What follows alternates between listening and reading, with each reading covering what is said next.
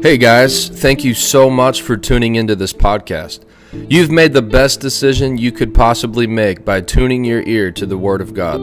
I would love to invite you to stay updated with us on Facebook and YouTube. You can find us at Revival House Church. Father, bless this person and let the seed of the Word multiply thirty, sixty, and one hundred times over. In Jesus' name. The message God wants the church to hear today.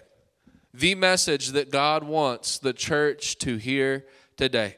Now, I didn't title it that because I think that I'm just so awesome and I'm so great and that God's given me something He hasn't given anybody else.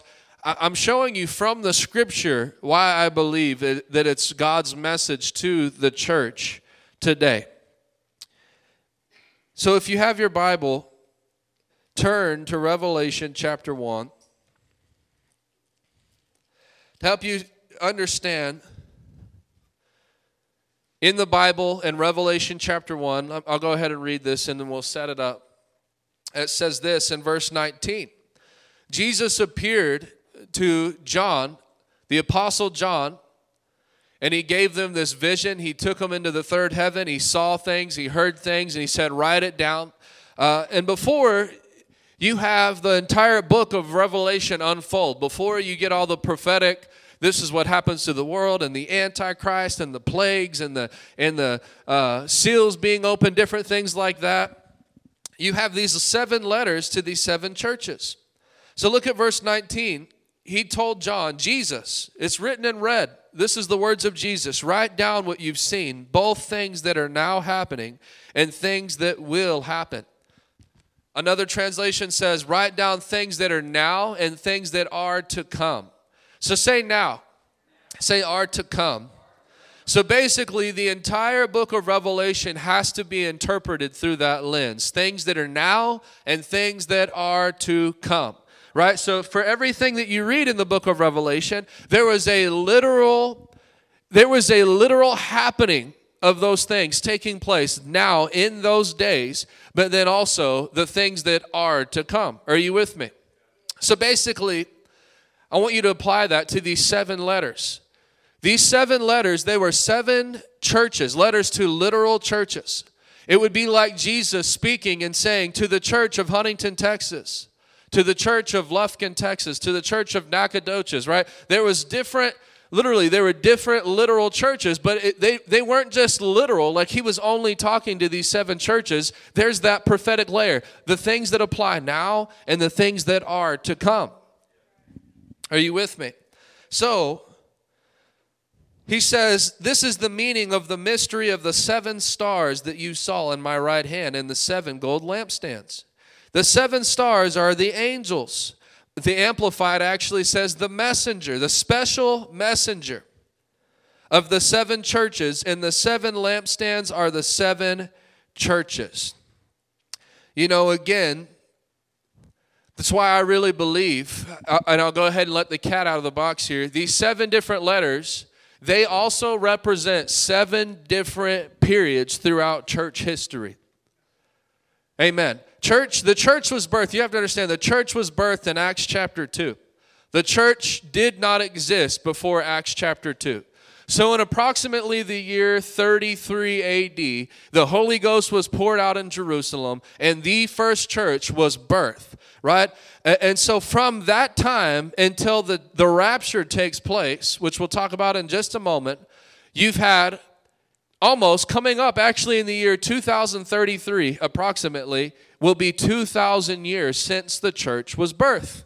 Right? So all throughout that two thousand years, the church, you can look historically, from the Protestant Reformation to the Dark Ages to the reformations that took place in the colonial United States of America, the church has went through different seasons, different times, and these seven letters actually, one application of them is they represent different times throughout church history. So basically, they were different conditions of the church throughout church history. Are you with me? Is that confusing to anybody? Hopefully not. So you have these seven different letters. And then I want to show you in Revelation chapter four, verse one, We're really not going to focus on all seven letters. We're going to focus on the last church, the church of Laodicea.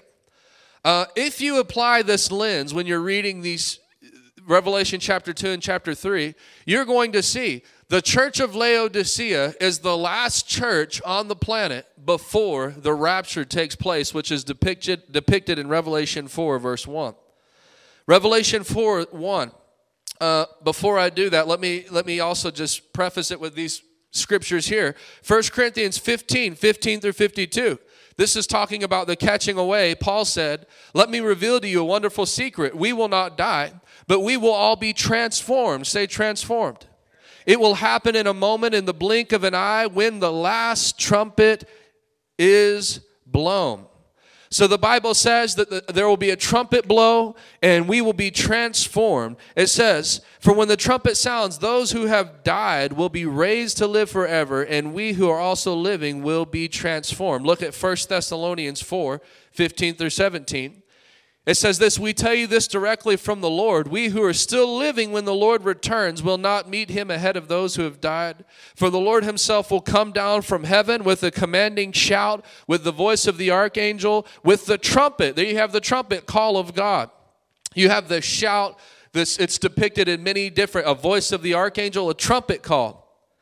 It's a shout, it's a sound. I mean, it's so loud, it's so vibrant. I don't know if it's a physical trumpet, but it's it's like the blast of a trumpet. You know, and really the trumpet, it's not like what you think of, you know, it's a shofar, a ram's horn, the blast of a trumpet, a horn. And so it says, "First, the believers who have died will rise from their graves. Then together with them, we who are still alive and remain on the earth will be caught up in the clouds to meet the Lord in the air. Then we will be with the Lord forever."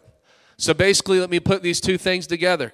You'll hear a, the blast of a shofar, a, a ram's horn. It'll blast, it'll fill the earth, and all the dead in Christ, all the believers that have died from, from the time of Christ's resurrection to, to the time of, of this event will rise up out of their graves. And it says, together we, with them we'll begin to meet the Lord in the air, and there will be a second trumpet blast, and we'll be transformed into his likeness.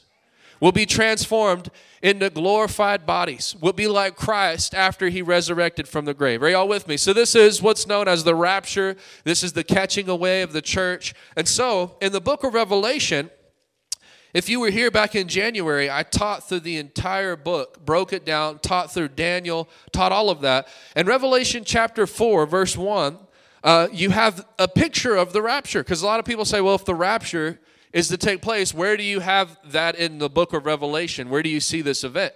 Well, any notable theologian that spent any time at all really studying the scriptures will tell you Revelation four is a picture of the rapture. Look at this. So he sees all these seven churches. He gives them these letters to these seven churches. And then in verse uh, chapter four, "Then as I looked, I saw a door standing open in heaven. And the same voice I had heard before spoke to me like a trumpet blast." Say a trumpet blast.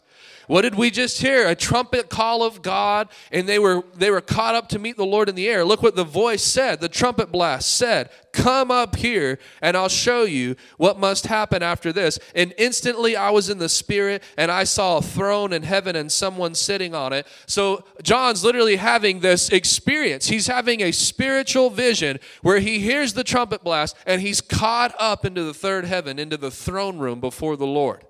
That's actually a type, a, a depiction of the rapture of the church, what will take place. Amen. Y'all still with me? And so, I have no idea why I just closed my Bible. There we go. Open it right back up. And so, again, you have these seven letters. They represent seven different churches throughout church history. And, and I want to focus on the last one. The church of Laodicea. That's in Revelation chapter three, verse fourteen. So turn your Bible there. Revelation chapter three, verse fourteen. So when you look at it through that lens, you understand that this church, these people that Jesus is speaking to, they're the last people before the trumpet call of God. This is the condition of the church before the rapture takes place, is what we're going to read about, the church of Laodicea. That's the prophetic application of it. That's why the message is, this is the message God wants the church to hear today. Because I don't know about you, and, and let me go ahead and say this. Either, number one, you believe that we're living in the last days, which I believe we are living in the last moments of the last days. You know, I could tell you, I was having a conversation with someone on the phone. I shared it on Facebook. Many of you did. They brought the red heifers to Israel, to Jerusalem. That's the first time that that's happened in two thousand years. If you don't know the significance of that, um, in order for their temples to be purified and sanctified, they had to have a pure, spotless red heifer that had to have been bred just perfectly in order for the ceremony of purification for the temple. Well, how many of you know the temple does not exist in Jerusalem anymore, right? But so much of what we read about in Revelation, things Jesus prophesied about, Matthew chapter twenty-four, there has to be another temple. And they're like, how can all of this come to pass when there's not even a temple in Jerusalem? Well, we're living in the very moments now. They have the land. They've already got the rights. Now the red heifers have been born, and they've transported them to Jerusalem, literally to reconstruct that third temple and be able to, you know, sanctify it, uh, purify it, go through that ceremony where they'll be able to institute the judicial law, the law of Moses once again. That's a major Bible prophecy. Are y'all with me? Another reason why I believe that we're living in the last days is Jesus said in Matthew chapter twenty-four, when you see the fig tree blossom, he said, that generation will not pass from when the fig tree blossoms. All these things will come to pass before that generation passes away. The fig tree blossom, it's a very clear depiction of Israel throughout the scripture. Israel is de- depicted several times. Jesus taught about it in parables, that, he, that this man came inspecting fruit at this tree, the fig tree, and he came one year, he came two years, he came three years, and there was no fruit. Finally, during the fourth year, the master said, chop it down. And, and, and so that's actually a picture of, of Israel bearing no fruit. They were chopped down. When were they chopped down? I know I'm giving you guys a little bit of a history lesson. In seventy A D, Rome came and destroyed Jerusalem. And they destroyed the temple. They destroyed the second temple. When they destroyed that temple, did you know that it made it impossible for the Jews to practice their religion? They don't just get to go wherever they want and have a church service like we do, because it all revolves around the temple and the sacrifices of the temple. So whenever Rome came and destroyed that temple, guess what? Judaism, as it was, was chopped. It was like a tree that got chopped down to a stump. Okay, so Jesus said, when you see the fig tree blossom, that happened in seventy A D, about forty years after Jesus uh, resurrected and, and ascended into heaven. For a thousand years, over a thousand years, fifteen hundred years, Israel was always dominated and occupied by another world power. Look out through history. People always occupied that land. They never governed themselves. They were always governed by another world power. And something happened in nineteen forty-eight. What happened? Israel became a sovereign nation. You know what happened? The fig tree began to, the, the fig tree that had been chopped down began to sprout once again. Jesus said, when the fig tree blossoms, when the fig tree begins to sprout, that generation will not pass away. You know, a lot of people speculate, what is a generation? I know some people say Hebrews think forty years is a generation. I read in the book of Genesis where God classified one hundred years as a generation. So I'm not trying to put a date and a time. I'm not dumb enough to do that. I know what the scripture says about that. But just think about this here. If nineteen forty, if I'm right, nineteen forty-eight, that's when the fig tree blossomed, nineteen forty-eight. They say one hundred years. That means that Jesus has to fulfill all the events of Matthew chapter twenty-four by two thousand forty-eight approximately. What is that, twenty-six more years? And we know this, according to the layout of the Bible, the rapture of the church takes place seven years, at least seven years before the return of Jesus Christ. Do you know that? Did you know the rapture and the second coming are not the same event? The second coming of the Lord, it's the end of the seven-year tribulation where Jesus comes back at the Battle of Armageddon. He overthrows the nations. He subdues the nations. And then we'll enter right into what's known as a thousand-year millennial reign with Christ on this earth. So let's just, let's just entertain that thought. And, and, and, you know, here's the thing about it as well.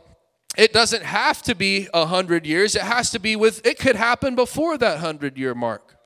It could happen before two thousand forty-eight.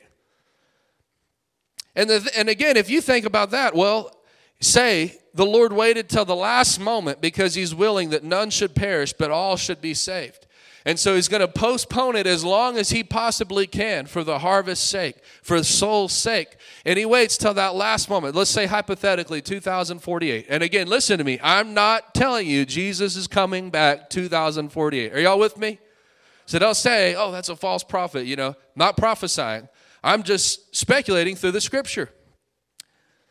two thousand forty-eight, if the rapture happens at least seven years before that, what is that, two thousand forty-one? nineteen years. nineteen years. How do you think the church would live if they really believe we only have twenty years left? All we have is twenty years left. And the thing about the rapture is actually this. The rapture is known as a signless event in the Bible. That means that there are no... Jesus gave so many signs in Matthew twenty-four. Signs of his second coming. This is how you'll know. No man knows the hour, no man knows the day, but you'll know that the season is near when you begin to see these signs. You can tell how close you are by the signs that start coming to pass. Well, the rapture is not like that. The rapture is known as a signless event. What that basically means is there is no indication. It could literally happen at any point. All we know is that it has to happen before the seven-year tribulation begins. The church will be raptured, and then what will take place? The man of lawlessness will be revealed. The Bible talks about how the restrainer is holding, holding back that spirit, holding back that man. And when the restrainer is removed, the man of lawlessness will be revealed. We're living in some very unique times, people. You think about the person of the Antichrist, he could be alive right now. Could be a young man right now. Could be a thirty-year-old. If he was thirty and it was in twenty years and he became the man of lawlessness was revealed, he could be fifty. You know, he could be an adult. If you weren't here during that, uh, the whole teaching, if all that I'm saying is kind of confusing to you, we have teachings that go through all of this available to you in the back. I spent over a month. I mean, that's when we were doing what, Sunday morning, Sunday night, Monday night, Tuesday night, Wednesday, five services a week. And I mean, for probably uh, several weeks, ten, fifteen of those services, I was going through the book of Daniel, going through the book of Revelation, showing you the timeline from start to finish of, of these events according to the scripture. Hallelujah. So, I, I say all that to tell you, this isn't some little fluky idea that we're coming up with. This is what studied men of God believe what I'm saying to you. The Laodicean church. Let's get back to that here. This is the last church. This is the last people, the last address to the church before the rapture depicted in Revelation four one. So this is what Jesus is speaking to the church of that time. So I said all that to tell you, either A, you believe we're in that time, like me, I believe it, or you believe we're not there, maybe two hundred, three hundred years from now, Christ will come back and all that be fulfilled. Well, either you believe we're in it now or you believe that we're heading to it. It's one or the other. So you can either take it as a message from the Lord to repent today or a warning to make sure that you don't fall into this tomorrow. Are you with me? Either way, I believe it's the message of the Lord for this time. So, some facts about the Laodicean church. I told you this last week. This is the only church that Jesus did not commend them for anything. All other, six other churches, he said things like, he rebuked them, but he, he gave them a good job. You've done this well. You've suffered for me without quitting. You've endured persecution. You've been faithful. You've been loyal. He commended them. The Laodicean church, the last church that we're talking about here, it's the only church that he didn't say good job about anything. I've really had a problem with that because I said, Lord, how does that make sense? You know, if we're in that time, we have some of the largest churches on planet Earth today. And I'm going to tell you, large doesn't really mean anything. You could look at First Timothy chapter four, Second Timothy chapter four. They both tell you the exact same thing, that in the last days, people will depart from sound teaching. People will depart from the truth, and it says they'll chase after teachers that will tell them whatever their itching ears want to hear. That means people, you won't, they won't even have to go out and put billboards out. People that want to appease the flesh and the appetite of their flesh will chase after, seek them out, flock to it. Right? So there's nothing wrong with being large. There's nothing wrong with being blessed. But that's not the actual gauge. That's not the biblical gauge, the condition of a people. You know, because if that was that was the facts, in the last days, the Bible says there'll be false teachers, there'll be false doctrines, people will flock to it. So if we just gauged it based off of how big something was, we would look at a church that's going straight to hell and say, man, you guys must be blessed because you got a thousand people coming. But I did. I said, Lord, I have a problem. You know, what? How does that make sense? How is there nothing that you had to say good job about? Yet we have the largest churches in church history right now, not in America, in Africa. Ataboya, Oyedepo, Young Hee Cho in South Korea had huge, mega, amazing churches. They weren't seeker-sensitive churches. They were churches built on the Word and the power of God. So how does that line up? And the Lord was very clear. He says that may be the condition of the church today, but the Bible is clear about one thing. I covered this Wednesday night. It's the great apostasy. In the last days, many will depart from the true faith. Maybe that's why I have such an urgency for Christians today. You know, I, I was talking about this in prayer, that many people, they pray, and we should have a heart for the lost, and we do at this church. We're sending people out to go after the lost. We hired an intern to go knock on doors every day to preach the gospel to people. But my heart beats, my heart breaks, my prayers are driven towards the lost that aren't outside the church, the lost that are in the church, the lost that they're not built on the Word of God. They're not ready for what's happening today, and they're definitely not ready for what's happening tomorrow. They won't stand. They're not standing on the firm foundation of Jesus Christ and the Word of God. That's what my heart breaks for. I say, Lord, let me talk to those people. Give me an audience with those people to try to warn them, to try to shake them, to tell them the things the Scripture is clear that is coming. Hallelujah. So the great apostasy, many will depart from the true faith. In the last days, you're going to see people leaving the church or churches getting into what's known as apostasy. What's apostasy? It's a branch off. It's not like creating new religions. It's taking the truth and diverting from the truth. It's not saying we're going to call another person God, we're going to call Allah God, we're going to call Buddha God. No, it's talking about things that will branch off in the name of Jesus, still function, still operate in the name of Jesus, but have departed from the fundamental truths.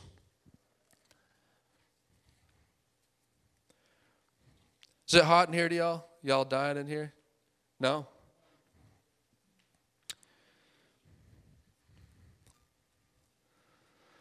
So look, let's look at the text here, Revelation chapter three. This is God's message to these people. He says, look at verse fifteen. I know all the things that you do, that you're neither hot nor cold, but I wish that you were one or the other. Since you are lukewarm, say lukewarm.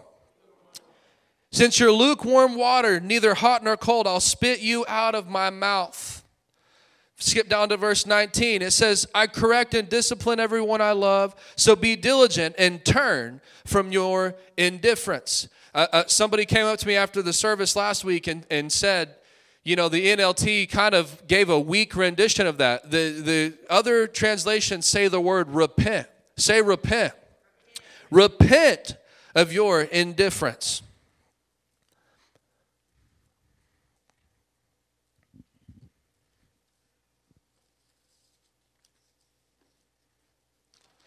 So the first condition of the church, we went over this last week, is number one, it'll be lukewarm. Lukewarm. If you didn't, if you weren't here, write that down. Lukewarm. Jesus is warning. What will the church look like before the rapture? What will the church look like in these last days? Number one, it will be lukewarm. It will be indifferent. That word, luke, that, that word lukewarm, it means a condition of the soul, wretchedly fluctuating between a taper and a fervor of love. So basically, a taper, say t- or torpor, say torpor. That means a state of physical or mental inactivity. Basically, it, the church is going to be in this place of being in a state of physical and mental inactivity. Physical and mental inactivity. That clacking, I'm sorry. I get A D H D. Oh, you're good. Yeah, it's just clacking around, and I'm like squirrel. I can't. Yeah. Yeah. Bring her a bottle of water from the fridge, James. Thank you. No, you're good. You're good. No problem. Lukewarm. Say indifferent. That word indifferent in the Greek, it means a lack of interest, a lack of concern or sympathy, unimportant. What will be the condition of the church? There'll be a lack of interest. A lack of interest for the things of God, a lack of in- a concern for the things of God. The things of God will be deemed unimportant. Are y'all with me this morning? Am I wasting anyone's time this morning? I sure hope I'm not. I don't, I don't feel like I'm wasting your time, because what I'm saying is very important for the, from the Lord.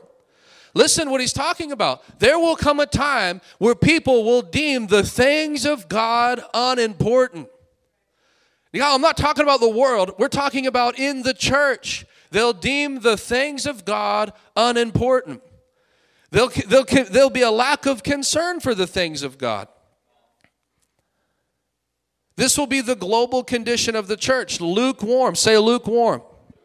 I told you Christians are lukewarm, churches are lukewarm, churches are not winning souls, churches are not pushing for revival, churches have cut out extended meetings. Why can't we have extended meetings? Because people won't come to meetings if we have them on a Monday night. You know, people are so lethargic. There's basketball on Monday night. If we have it on Monday night, half the church that have their kids in sports won't show up to stuff like that. What's the condition? They think the things of God are unimportant. Does God think that it's cute? Does God think that it's pleasing? No, he says, repent of your indifference. You're not hot, you're not cold, you're indifferent and you're lukewarm. And if you stand before me in that state, I'll vomit you out of my mouth.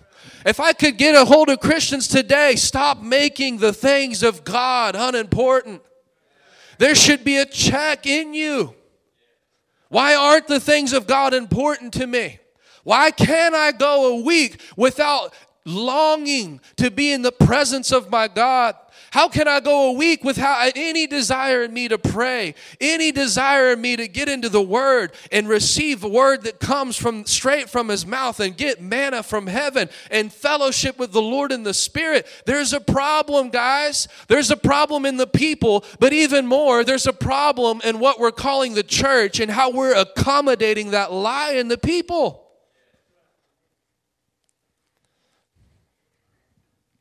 They'll be lukewarm. Churches will be lukewarm. We, we've cut out. There's no prayer. There's no fasting. There's no conviction. You know, churches don't even do fasting anymore.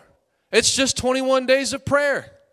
When you start teaching about fasting, Christians are going to call you radical. Or they'll do a fast and they'll say, well, we're going to pray and we're going to do a social media fast. That's not in the Bible. They didn't have social media in the book of Acts. Well, I'm just not going to watch T V. I'm going to fast. That's, you know what, the word fast, it literally means to cover the mouth. You know, there's only two types of fasting in the Bible, food and sex, being honest with you. Paul said in a marriage, you know, if you both mutually agree for a time of separation, you can separate, man and husband, man and wife, for a time to devote yourself to prayer and fasting, and then you need to come back together lest the devil tempt you. So there's only two things. It's a withhold from food. It's a withhold uh, from sex. There's one example of that in the New Testament, but traditionally it's no food. Say no food. You take that away because you start teaching that Christians aren't willing to do that. Are y'all with me? Y'all get ready. In January, we're going to have, I don't know if it's going to be thirty days or forty days, but we're going to go back into revival every week for the first part of January. But the difference is I'm, I've already got it lined up. We're bringing in different ministers every single week, and, and we're just going to go after this thing. We're going to make the things of God important in our lives. We're going to shelf some things. Are you with me? So there's a lack of interest, a lack of concern for the things of God. I told you this last week. What causes the church? So Jesus is prophesying, warning them, this is the condition of the church in these last days. What causes the church to get into this condition? Number one, I told you there's no biblical standard being held for the believer. We undersell the cost of following Jesus. We're teaching a cheap, watered-down salvation that costs you nothing. And we're trying to just fill the pews and fill the seats and get people to come and get people to give and just get people to give us their stamp of approval. And we're underselling things that Jesus said, like in Luke chapter fourteen, lest you deny yourself, your own father, your own brother, your own sister, even your own life, and take up your cross daily. You cannot be my disciple. We're underselling these things. That we're not holding a biblical standard for believers. You must follow Jesus. Listen, you must pay the price. Are y'all with me in this room? I don't want anybody to misunderstand me. You don't, you cannot continue to be a part of this and say, I'm going to be a Christian that doesn't pray, that doesn't go after the things of God. The, the, the things of God are unimportant to me. I'm telling you, you won't be received by him. I don't want to lie to you. Is it convenient? Man, I've been working all day. Is it convenient? It's not always convenient. But we've got to totally rebuild our lives to live in fellowship with God. No biblical standard. There's no biblical standard for sin in the church. We don't condemn anybody, but you listen to modern-day preachers. You listen to preachers like Chad Beach. You listen to preachers like Rich Wilkerson out of Miami. I know you're not supposed to name names, but it's demonic. They'll go on interviews, and people will ask them, do you believe homosexuality is a sin? They won't answer. That's not something I feel comfortable saying. I don't feel like I need to tell darkness how dark darkness is. Let's just love them with the light, and it'll change them. That's not in the Bible. Listen, we're not running around condemning sinners and holding an expectation over them. We're calling them to repentance. There has to be a biblical standard held to the Christian. Come on, somebody. At some point, there has to be a conviction. Hey, you're a believer. You can't keep drinking that stuff. You can't keep smoking that stuff. You can't keep doing that stuff. You can't keep living with the person you're not married to. They're high, you know, you were once lost, but you're not lost anymore. You've been found. You once did those things, but you do those things no more. You've put to death the deeds of the flesh, that in Christ you were counted in his death. Now you're counted in his resurrection and in his life. That's a biblical standard. It's not being taught to people. Lethargies being preached in the pulpits.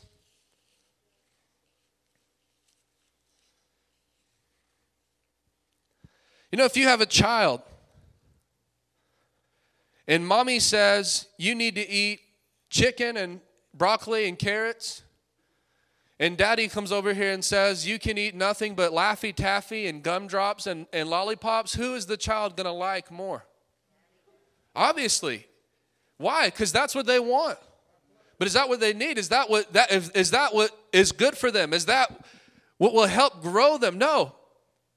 You, you know, and, and here's kind of my point. What causes the condition of the church? I'm blown away that people are given another option. You know, one of the worst things, there was a church back in the day called Mars Hill. They started the whole satellite campus thing for churches.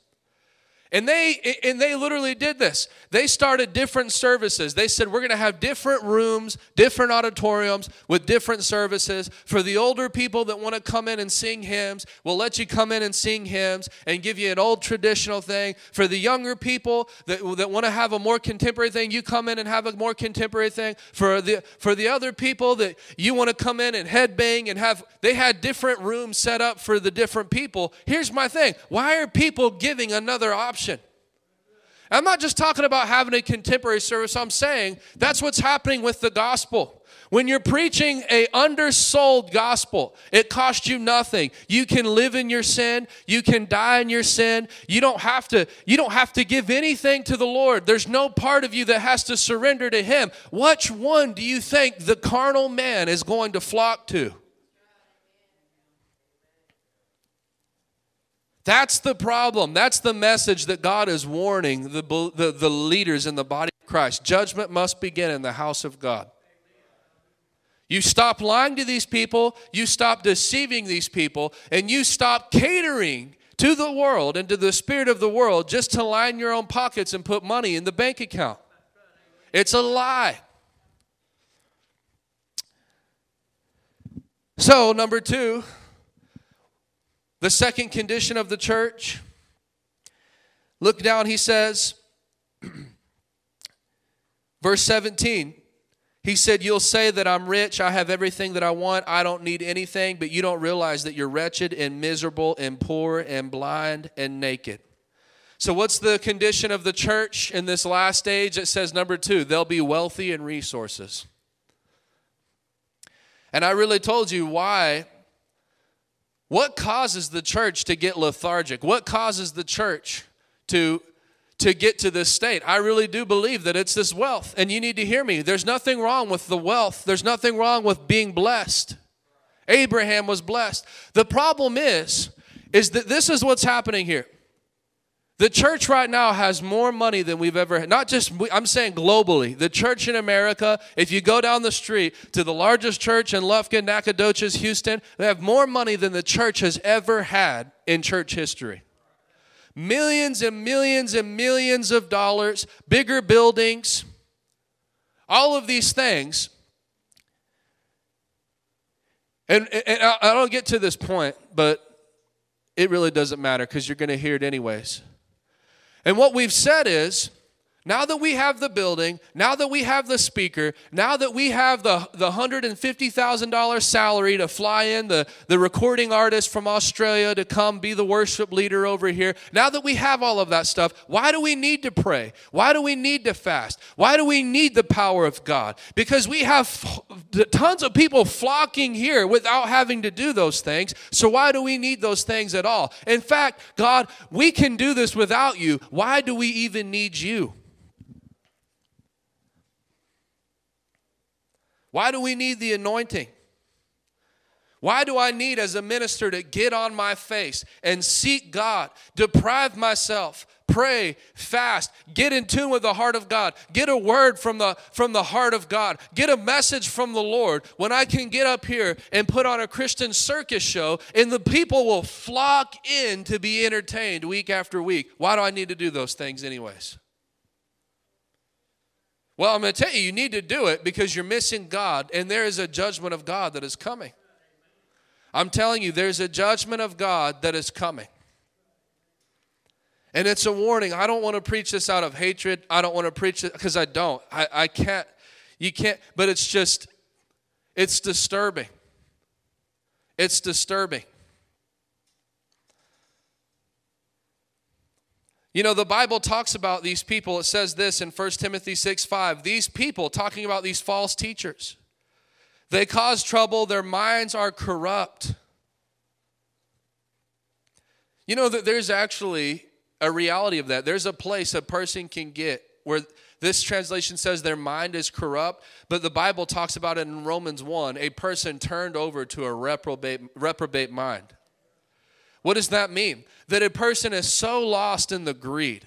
They're so caught, you know, they're like Nebuchadnezzar. Lots of ministers will do that. They'll stand on their stage with a cocky smile and say, look at what I've done. Look at what I've built. Look how rich I am. Look how blessed that I am. And they've been given over to that spirit so much that their mind is literally corrupt. There's no place for God left in them. You may, you say, John, that sounds really harsh. But it's absolutely the facts. Look what this judgment the, the Lord talked about to the church in Thyatira. He told them, I know all the things that you do. I've seen your love, your faith, your service, your patient endurance.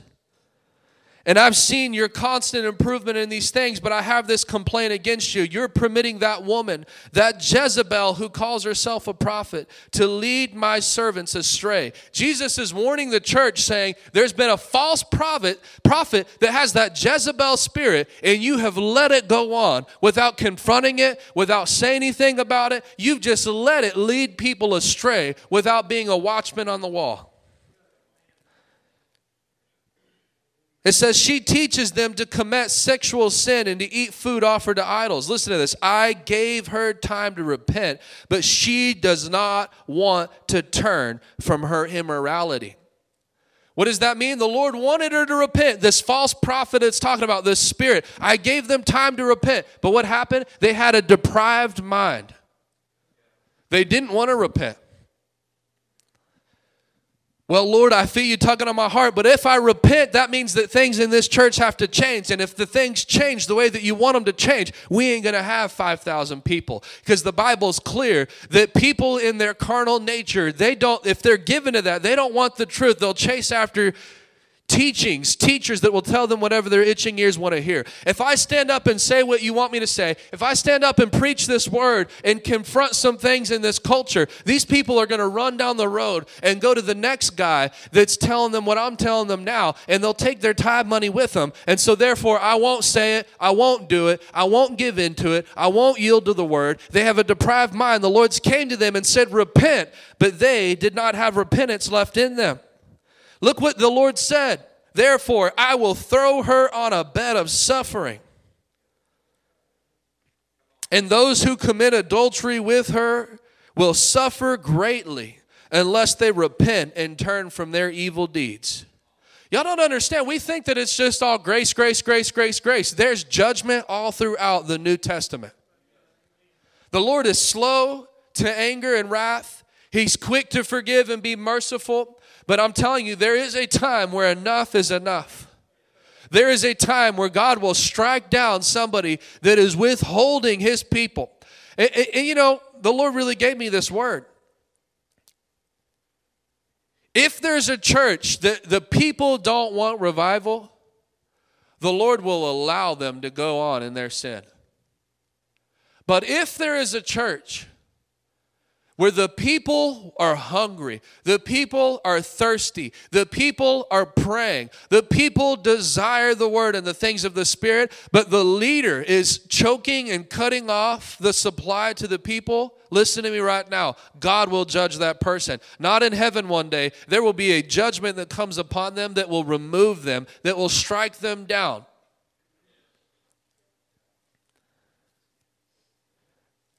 I'll throw her on a bed of sickness, a bed of suffering. Look at this. I'll strike her children dead. Then all the churches will know that I am the one who searches out the thoughts and intentions of every person, and I will give to each person whatever you deserve. A lot of people don't know that, Jesus. I don't know about y'all, but I've positioned myself where I've told them, I said, Lord, I don't want to know the American version of you. I want to know the, the real you. The one that John stood before, he couldn't even, you know, you even listen to how people talk about talk about him. Oh, Daddy God, yeah, me and the Lord. They're just so casual. When John saw Jesus, it said that he had hair white like wool, eyes like flames of fire, feet that looked like they had been refined, bronze, golden feet that looked like they had been refined in the furnace.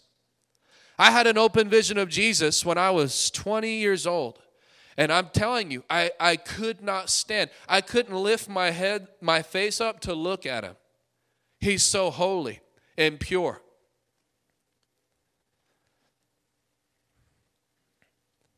treating him so casual.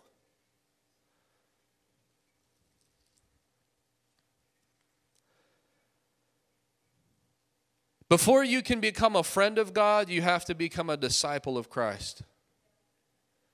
You, you, I want you to hear that. I told the Lord,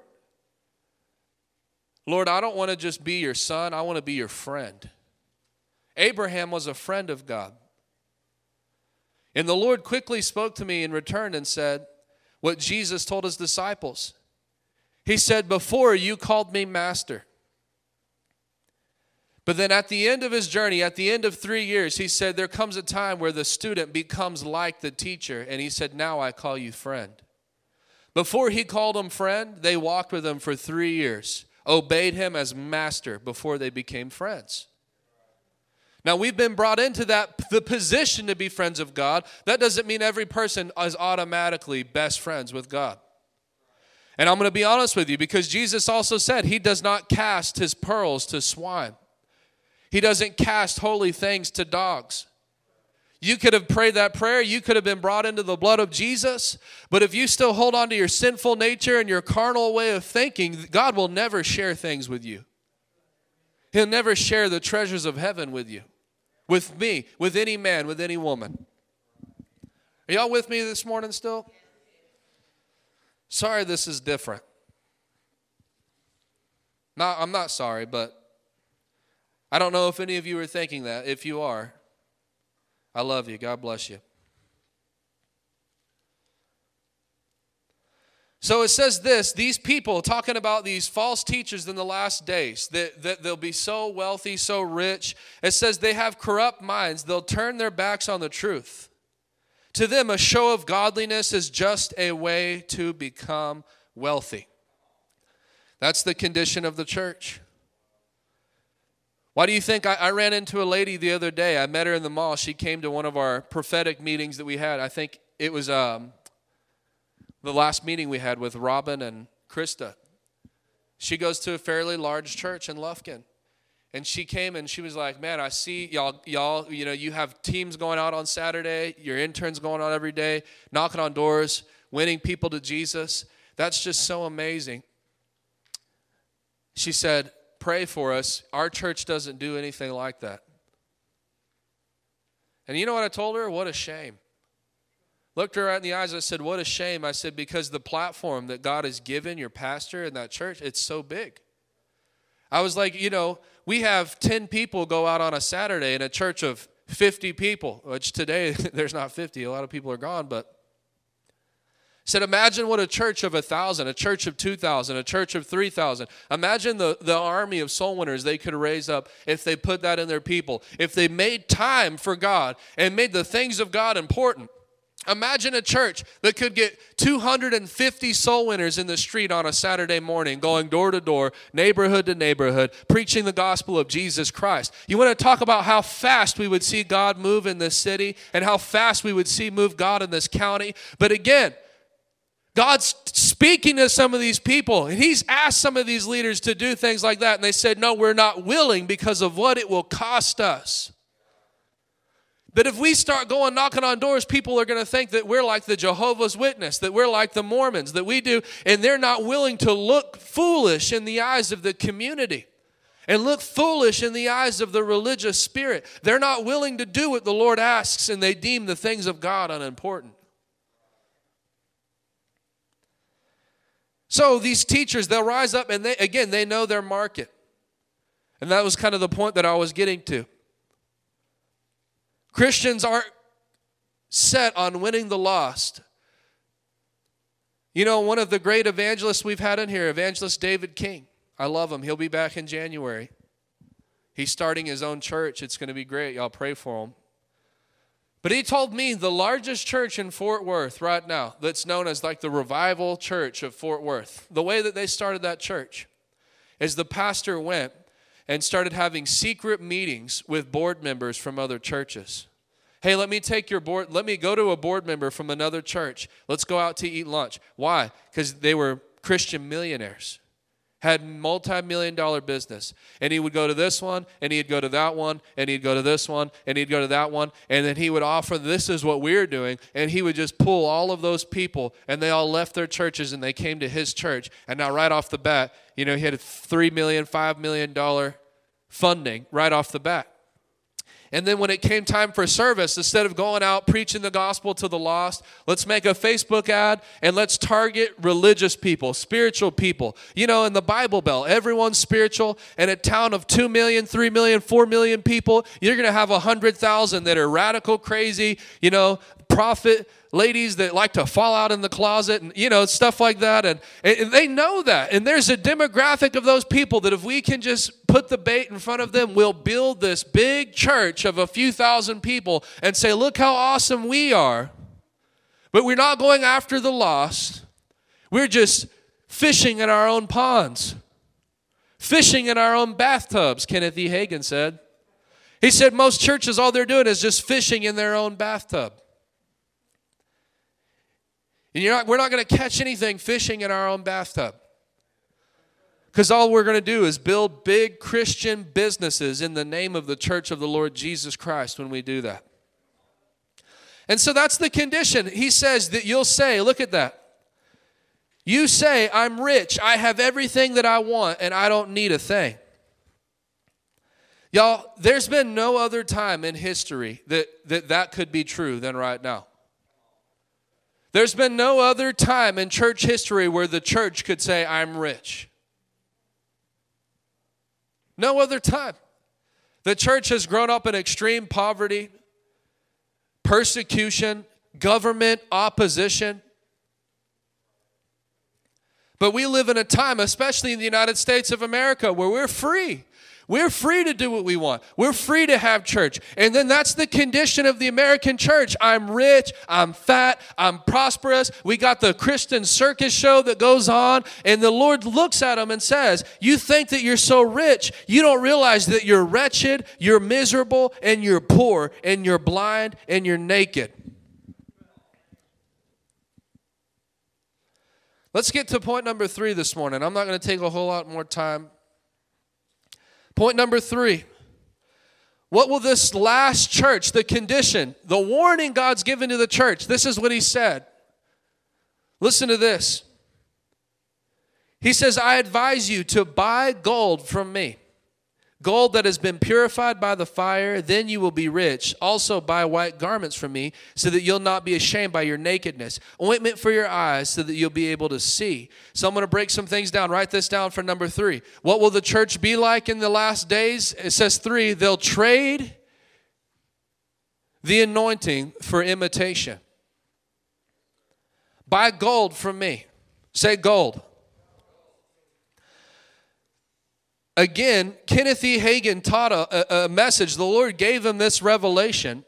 And, you know, this is crazy how it all lines up. He wrote many books. One of his books, Plans, Purposes, and Pursuits, and he gave a prophetic message. He said, this is not for me. He said, this is for the people coming after me. He said, the greatest revival that the Lord has ever poured on the earth, the Lord wants to do it in you, but there's a warning. You cannot compromise. It, it, it's not just a guaranteed thing. And he gave them this warning, do not trade the gold for brass. That was the warning of the Lord through the prophet to the church. Coming in, in our day, in our time, do not trade the gold for brass. And that's exactly what takes place. That's why Jesus says, buy gold from me, because the church traded the gold for brass. What do I mean by that? Put that picture up of the brass for me. If you don't know what brass looks like, this is a picture of brass. It looks like gold, doesn't it? It looks just like gold, but it's not. It's comprised of zinc and copper. It's not pure gold. It's made of zinc and it's made of copper. It's a mixture. So basically, what's the warning here? The church will get to a spot where they've mixed the things of the world. They've mixed a little bit of this. They've mixed a little bit of that. They've mixed a little bit of American. They've mixed a little bit of the business model. They've mixed all these things together and made an imitation that looks like gold, but it's not gold. It's just an imitation of the gold. This is the theatrical, the theatrical church. Again, I told you. We're going to have three services. So what are we going to do? We're going to put in our smoke machines, our fog machines, our click tracks, and and and what do you have? You have worship teams that are sitting there on their click track, and, and the, the Spirit of the Lord begins to move. But guess what? That timer ran up. It's eleven oh five, and now because we got to get in here and get out, and another group's coming in in fifteen minutes, the guy comes up right in the middle of a move of the Spirit of God and says, well, how many of you are happy to be in church today? Hallelujah. Put your hands together, and you watch the Spirit of God totally just leave the place.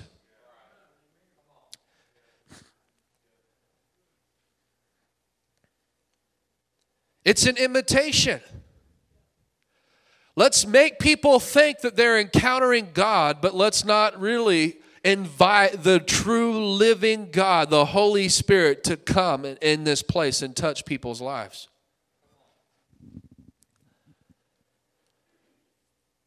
Hallelujah. You know, it really, it really is. I was telling my wife this yesterday. I said, I'm so burdened. I said, I do not want, and I don't care what it costs me. I don't care if, if I have to hold this ground and I never have a church of multi-thousands of people. I don't want the lights, camera, action, show, church. I don't want it. I don't want it. And I'm telling you now, if that's what you want, because guys, I'm going to tell you, a lot of Christians do want that. They genuinely do. They would prefer to live a life of, of nothing, giving nothing to Jesus. Bound, a lot of them bound in addiction. A man cheating on his wife on the side, just lustful at heart, idolater, would rather go to a place that says, well, give me the two and a half worship songs with the forty, the, the thirty-five little message that had two Bible verses, and then six little philosophical points to come behind it, where you don't lay hands on anybody. No one's getting prayed for. No one's getting saved. You know, I, I don't want that. I don't want it. I'm not interested in it. I'm not interested in it. I told the Lord, I'll never do it, Lord. I'll never. I will stop doing what I'm doing right now before I ever do that. I will literally, if it comes a day where we run everybody out because the, the uh, apostasy happens and nobody wants that anymore, everybody wants the lights, the camera, the show, the action. I said, I'll go down the road, I'll get a job, and I'll come, and I'll, I'll support myself, and I'll do this, and I'll keep doing it. I'm not going to compromise. I'm not going to do the little theatrical church. You know, the Lord gave me that revelation about a year and a half ago. You ever wonder why we don't turn the lights off during worship? The Lord's like, this ain't a club. This is a church. We got to turn the lights off. Why? Because if we turn the lights off, we can facilitate someone having a moment with God. Maybe, you know, they feel alone. And, and we're doing all this stuff. It's an imitation of the gold. I'd rather pray, I'd rather fast, I'd rather keep preaching and laboring in the Word, I'd rather keep standing year after year and believe God to touch and breathe revival on this place than compromise to just get butts and seats. I didn't, you know, you and I'm telling you, I've had Christian, I've had church members do that in the past. Come up to me, Brother John, you know, there's just not a whole lot of people, and and and and say stuff like that. And I'm like, what do you expect? You know, I mean, really, when you when you preach, do you think that everybody received Jesus? He went out into the field, and yes, there was thousands of people that came, but then the very next verse, he says, lest you eat my, uh, eat my flesh and drink my blood, and everybody deserted him except his twelve. The thousands left. And he even told them, do you come out here because you're hungry? You want me? Or did you come out here because I'm feeding you bread and fish? Tell the average Christian that. Do you come because you're hungry for God? Because you're thirsty? Because you can't wait to get with your brothers and sisters and worship the Lord Jesus Christ? Or do you come to be entertained?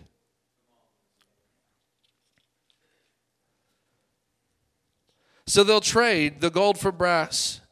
Let's keep going. Number four. I need to get this out. Number four. Look at verse eighteen. He says, so I advise, buy gold from me, gold that has been purified by the fire. Then you will be rich. What does that mean? Write this down for number four. He's telling them that because they compromise. So number four, there will be compromise. Compromise, not thee will. Com- they will compromise. There's a Y on the end of that. They will compromise. Look at First Peter one, six through seven. It says, be truly glad, there is wonderful joy ahead, even though you must endure many trials for a little while. These trials will show how genuine your faith is. Your faith is being tested as fire tests and purifies gold. Though your faith is far more precious than mere gold. So when your faith remains strong through many trials, say strong. So when it remains strong through testing, through many trials, it says it will bring you much praise and glory and honor on the day when Jesus Christ is revealed to the whole world. So basically, it talks about your faith. When you're tested, when you go through a trial, and it, you develop endurance, you develop faith that is tested, like, like gold being refined in a furnace. So basically, that's talking about faith that stands in the midst of trial. Are y'all with me? You see that? So why is Jesus saying, buy gold from me, gold that has been refined? Let me read where he says here. Gold that has been purified by the fire. He's, that we know through the scripture that means get faith that stands. Get a standing faith that stands in the midst of trial and adversity. Why is he telling them that? Because they compromised. Say compromise. Compromise. The church was had compromised when it was tested. It didn't stand. What do you see happening? What did you see happen in twenty twenty through twenty twenty-two? Compromise, cop out, compromise, compromise, compromise, compromise, shut down, shut up, lock down, mask up, vax up, compromise in the church. Right? So Jesus is speaking to them. Get faith that is uncompromised. Get fire. Get the anointing from me. Get the gold that's been purified, tested by fire. The, say the real stuff. Hallelujah. And then we're going to end with this final point here. Number six. So he says this. Again, verse eighteen, buy gold from me, gold that's been purified by the fire, then you'll be rich. Also buy white garments from me. Oh, I'm sorry, number five, and not number six. Buy white garments from me. Say white garments, so that you'll not be ashamed of your nakedness. So, what do we know? What's the condition of the church? He says this, number five, they soiled their white garments. They soiled their white garments. What does that mean? What are these white garments? Revelation nineteen, verse eight. Basically, they they they didn't keep their garments white, is what that means. What are these white garments? Revelation nineteen, eight. And to her it was granted to be arrayed in fine linen, clear and bright. What is this fine linen? For the fine linen is the righteous acts of the saints. The righteous acts. So whenever Jesus is saying, buy white garments from me so that you will not be ashamed by your nakedness, they were naked because they gave up their white garments. They gave up their righteous acts. They gave up on righteousness. Righteousness stopped being preached. Sin became rampant through the, through the church. The entire church was filled with people that were in fellowship with demons, in fellowship with wickedness, in fellowship with darkness.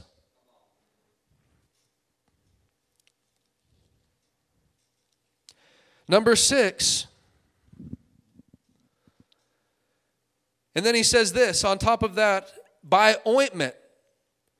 Buy ointment for your eyes so that you will be able to see. Say see. So what's his warning to this last church? So obviously, we've already went over this. You're lukewarm.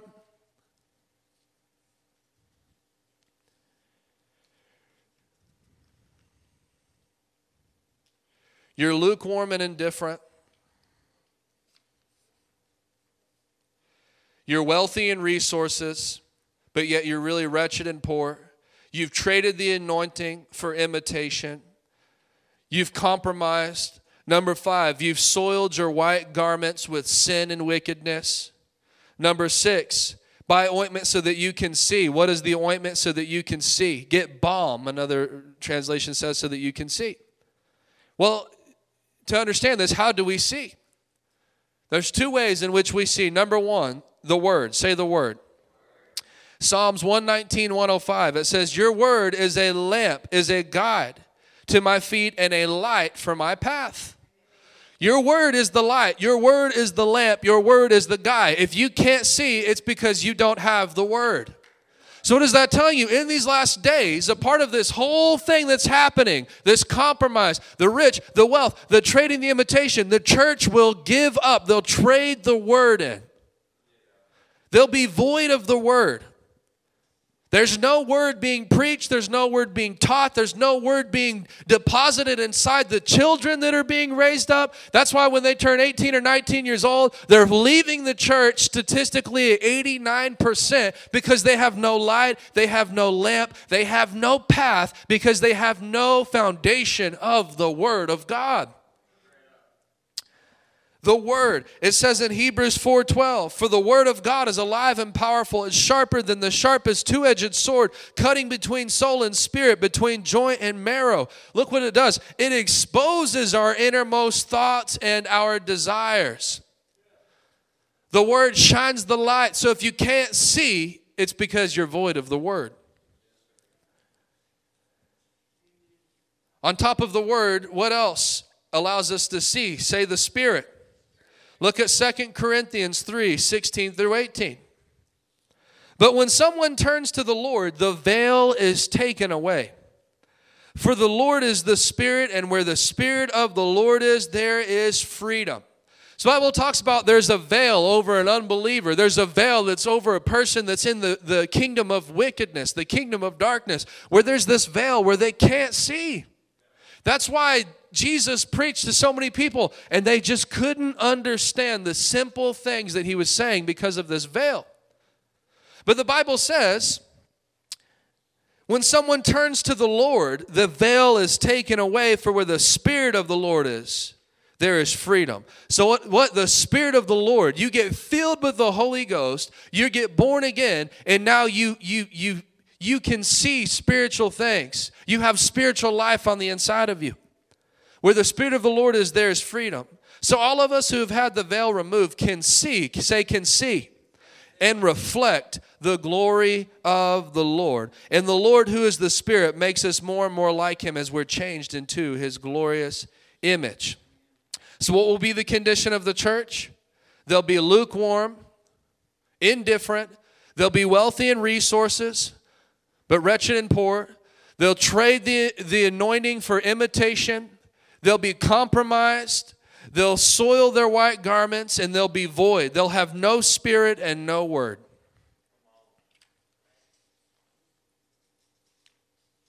What's God's message to these people? What's God's message to the church? What is God's message to this generation, to America? Trying to get it in the hearts of Christians, trying to get it in the hearts of leaders behind the pulpits. Repent, repent, repent, repent, repent. Turn from your indifference. Do not be lukewarm. You're lukewarm. Repent of these things.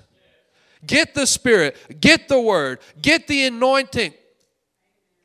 Get the white garments. Get hot, get on fire for the Lord. Get concerned about the things of God. I don't want to just give you this message to leave you depressed and like, well, what do we do? The Lord told me several things. Number one, what can we do about this? We need to pray for God to touch his church.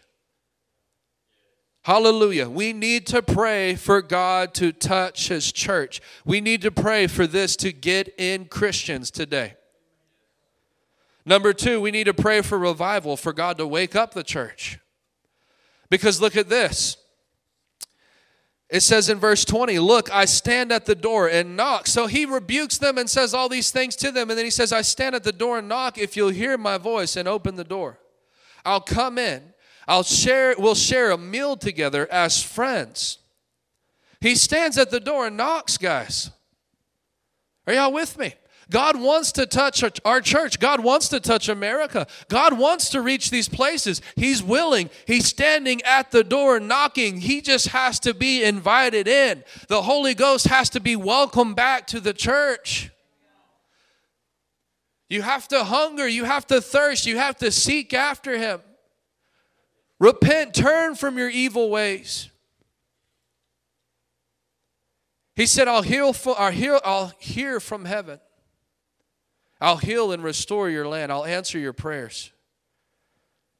Paraphrase, but that's what he said. Hallelujah. Say pray. Pray.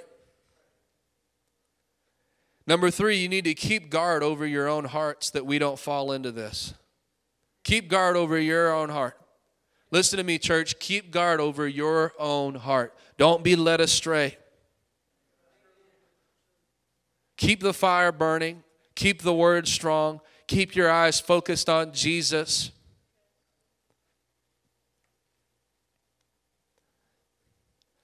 Number four, we need to go after God's lost sheep, the lost, win souls.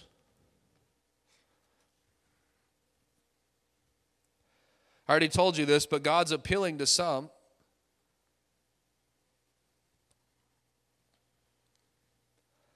And again, if there's a church that wants the Lord to move, He'll move. Do you want the Lord to move? I'm asking you, my church, do you want the Lord to move in this church?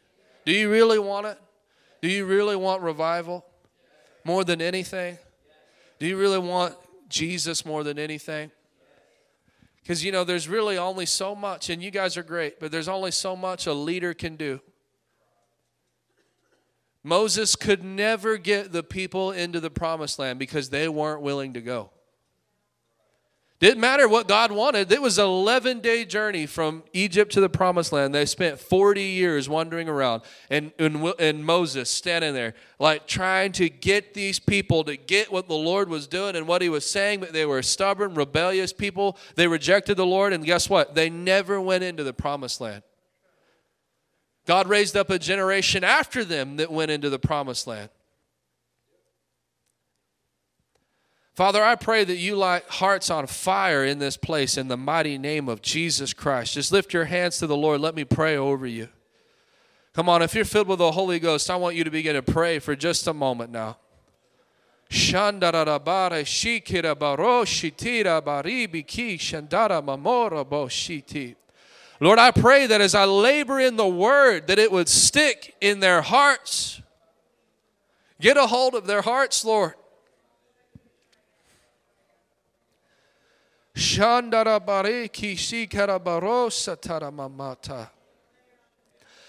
we want the anointing. We want the gold. We don't want the brass. We don't want the imitation. We don't want the mixture of anything. We want the truth. We want you, Jesus. We honor you. We glorify you. This is all about you, Lord. This is your church. This isn't about keeping us entertained. This is about worshiping you, glorifying you, and edifying and building up your church, the saints for the work of the ministry. Touch them, Lord. Touch them, Lord. Touch them, Lord, right now in the name of Jesus Christ, every heart. Praise you, Jesus. Y'all, come on, just lift your hands. I don't want to just religious pray. I believe God's going to touch some of you in the room right now. Do what you can do, Lord.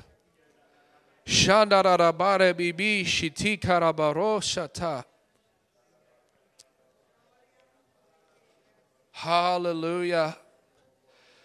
Lord, we pray for our nation. We pray for revival in our nation. Speak to your leaders. Speak to pastors and ministers. Quicken their hearts. And the Lord is speaking now to several. I'm giving you time to change. I'm giving you time to repent. But for many, I'm telling you, many the Lord will remove. Many the Lord will dethrone. They've built a throne. in place of the Lord's throne, and the Lord will throw them off of their own throne. The Lord will take kingdoms away from Saul's, and he'll raise up David's people, men and women that are after the heart of God, that will go, Joshua's, that will lead the people into the promised land.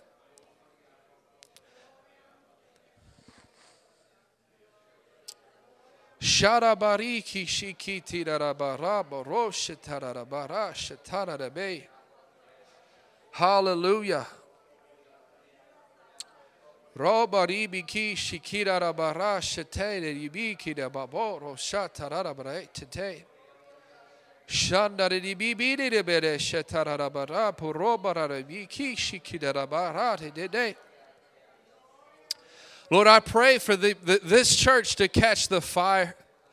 People that have hearts burning for you, hungry, more hungry than they've ever been before, Lord.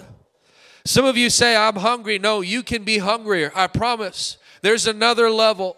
There's another level of surrender. There's another level of self-sacrifice. There's another re- level of faith. There's another, another level of hunger, another level of thirst. You want to see the glory of the Lord and the Spirit of the Lord move in this place. There has to be hunger. There has to be a demand. There has to be faith, because the Lord says, I stand at the door and I knock. Sharabaribi shiti karabara shatarabaro shatangarabara shate. Rabaredede shatarabara shata. Lord, bring us people that would even look at the clock at twelve twenty-six and say, there's no place I'd rather be than right here, right now. I've had enough time in the world. I've had enough time at work. I've had enough time in the restaurants. I've had enough time all week doing everything else. Now is the time for me to praise my Lord. Now is the time for me to open my mouth and lift my hands. Now is the time for me to get into uh, the Spirit with my brothers and my sisters. Praise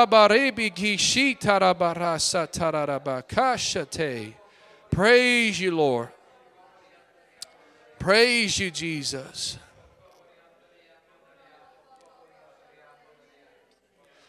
Lord, help us break religion off of this church in Jesus' name. A lot of the American model church that we model, that we think it has to look like this, it has to be like that, it's there's no blueprint for it in the Scripture whatsoever.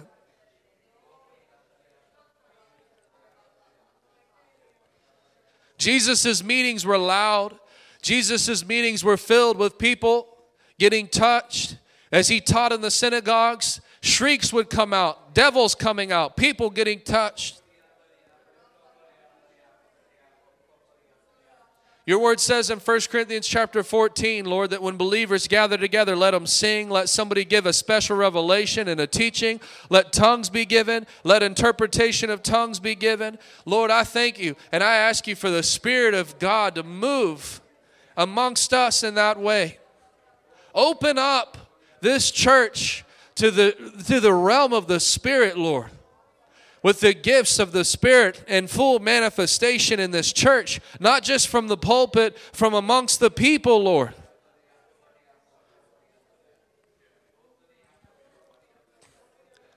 Praise you, Jesus. Praise you, Jesus. Hallelujah. Hallelujah. Hallelujah. In Jesus' name, in Jesus' name, everybody said, amen. Lord, bless them for being hearers of the word, in Jesus' name. If you would like to sow a seed or partner with this work that the Lord is doing, check out the description of this podcast or go to www.rhctx.com forward slash give. You can find all the ways to give on that page. Thank you so much for tuning into this podcast. Until next time, this is John Wallace.